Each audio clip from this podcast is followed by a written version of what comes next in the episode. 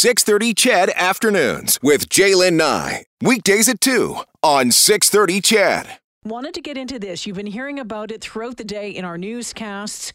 Extraordinary times call for extraordinary measures, and that time is now. Those are the words the closing line of a statement issued today by the Canadian Medical Association.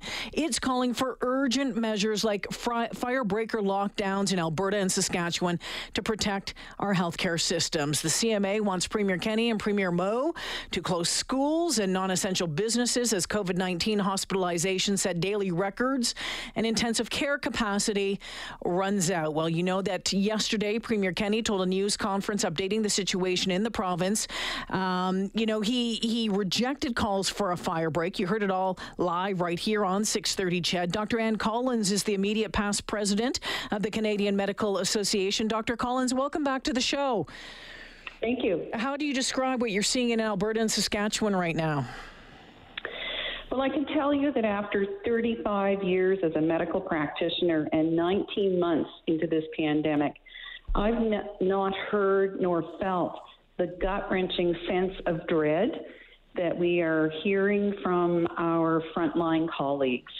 Um, we keep using the word unprecedented in this pandemic, mm-hmm. and I think what we're seeing now in uh, some provinces like Alberta and Saskatchewan goes beyond that.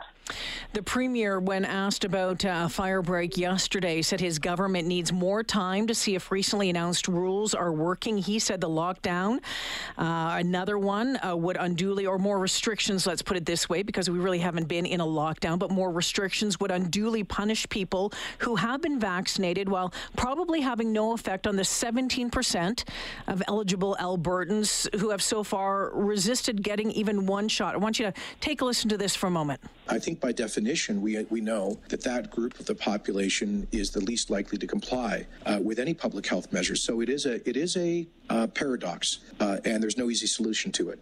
What do you say to that, Dr. Collins?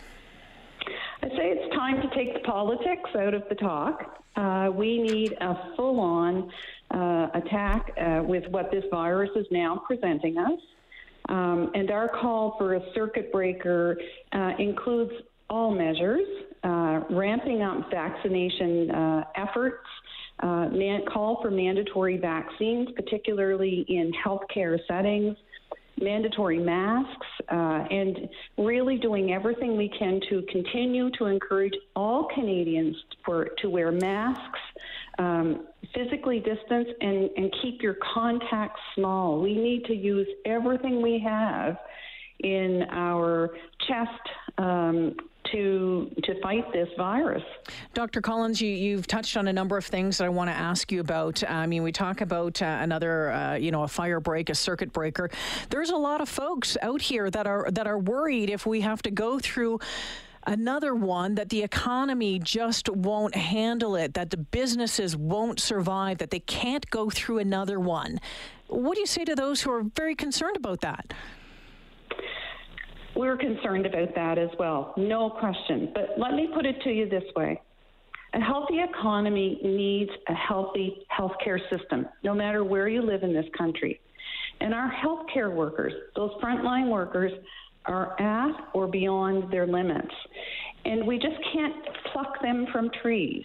They are highly specialized individuals, and we need to do what we can to support them not only what they're they're not only dealing with um, uh, very sick patients, not just with COVID, but with everything else that afflicts people. They're now being uh, harassed and bullied. So we're also calling on Canadians to to support our healthcare workers to do what they can, not just for themselves, but for our system.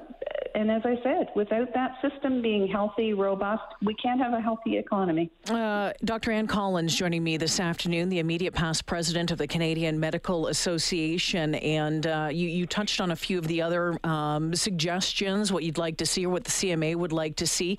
You touched on, uh, you know, increasing vaccination rates through mandatory vaccination in healthcare settings. I want to ask you about that because I hear a lot of concern from my listeners saying, aren't you afraid of losing highly trained or, or people who we need right now?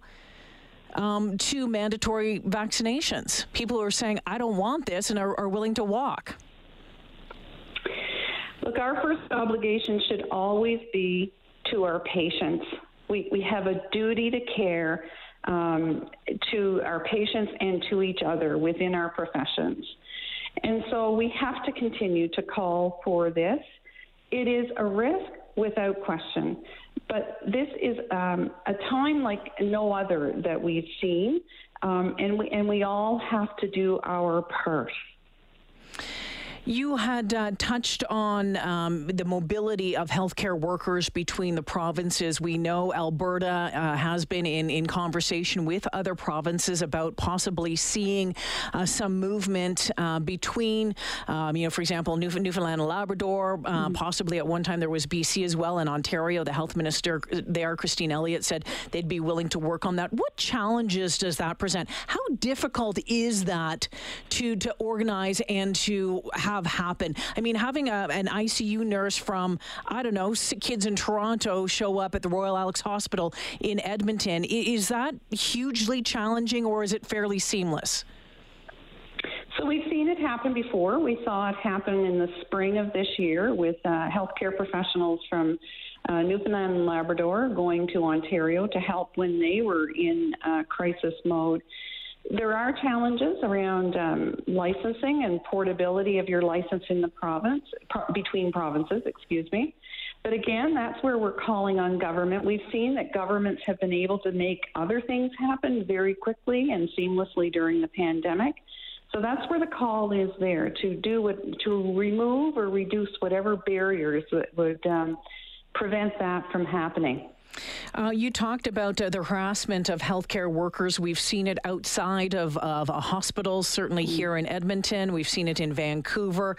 Uh, just a short time ago, Alberta Health Services put out a tweet saying that physicians and staff in some of the Edmonton zone's intensive care units are receiving harassing phone calls to their units from people questioning patient numbers and capacity. HS goes on to say it is unacceptable for anyone to harass our staff and physicians. It's never acceptable. It's unfathomable, un- unfathomable now. I can't believe that it's gotten this far that someone would stoop that low to call an ICU in this province to harass a healthcare worker at any time, let alone now. Uh, when you hear this, what does that say to you? It tells me that, um, first of all, we, we cannot control how people behave and, and how they think. But I also think that we we're all tired. We've all been in this for for so very long, and people's uh, resistance and resilience has reached um, an all-time low. But having said that, those people need to be reminded that we're almost all guaranteed that at some point in our life we're going to require uh, the care um, of a healthcare provider, be it in an ICU, hopefully not, or after a minor surgery or for any type of ailment. And so that's totally misdirected. Um, any question around public policy and procedure and numbers, uh, if it needs to be directed at all, should be directed elsewhere, not at those that are at their limit now, uh, caring not just for COVID patients, but for other patients who have um, serious illness, trauma, and, and in many cases, because of the pandemic, have presented late in their diagnosis. Mm. Um, and are struggling. And, and, at the same time, these these folks are, are, are colleagues, they're frontline workers. They're acting as family, pseudo family to many of these patients. Mm. It's totally inappropriate um, and needs to stop. Dr. Collins, before I let you go, um, we know that healthcare workers, frontline workers, burnt out. They are at, um, you know, they, they are they are maxed right out right now. We know that there are so many patients in this province that have had surgeries delayed that people are wondering what's next. What do you believe this health system looks like when this fourth wave is over? Well, we we're in part experiencing that right now, as you've alluded to, seeing so many more people having their surgeries canceled. Uh, and, and, these aren't trivial surgeries in many, many cases. They're, they're cancer surgeries. They're surgeries for long-standing pain. um, issues. Um, and what's what's ahead? Well, sadly, I think it may be happening now in some instances, but if this doesn't get turned around, the next step is is the critical decision, the very gut wrenching decision of deciding who gets care and who doesn't get care. Dr. Ann Collins, always appreciate your times uh, time. Thanks for joining me this afternoon. Thanks very much for having me. Take care. Dr. Ann Collins is the immediate past president of the Canadian Medical Association. We know Premier Kenney yesterday saying that they continue to watch the modeling in this province, that we expect the peak, or by numbers that they're looking at right now, the peak of uh, you know capacity in the hospitals likely to happen in the third, fourth week of October. We're not over it yet.